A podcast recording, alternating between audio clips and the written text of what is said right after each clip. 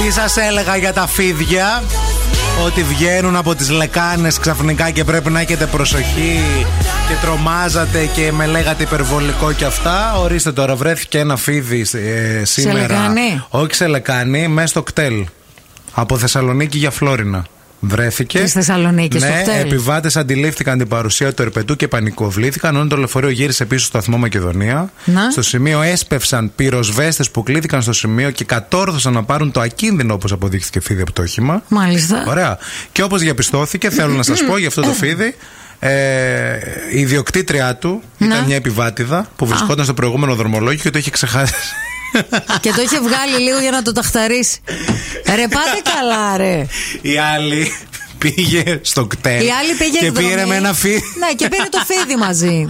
Κλα- Και όχι μόνο το πήρε. Το ξέχασε κιόλας. Ναι. Και αυτό βγήκε.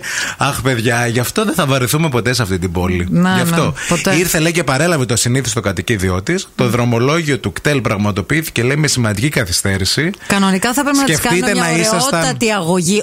Όλοι οι επιβάτες και το κτέλ μαζί. όλοι Αγωγή, μαζί. εσύ.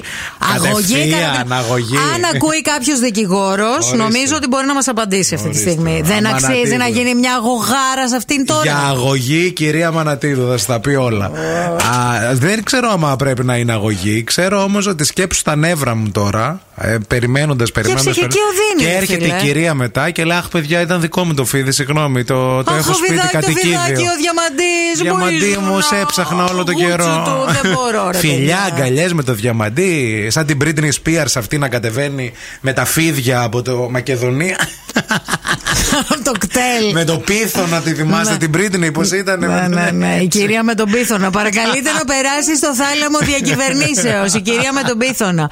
Πω, πω, παιδιά, ούτε στα πιο τρελά μου όνειρα τώρα. Να είμαι μέσα στο κτέλ και να έρχεται το φίδι. Ρωτάει η Αναστασία, κάτσε ρε ευθύμη, άντε στο κτέλ λέει το ξέχασε αυτή στην τουαλέτα μας, ποιος θα το ξεχάσει μες στη λεκάνη και θα το βρούμε. See tonight, Δεν ξέρω τι τρώτε, μήπως το γεννήσετε.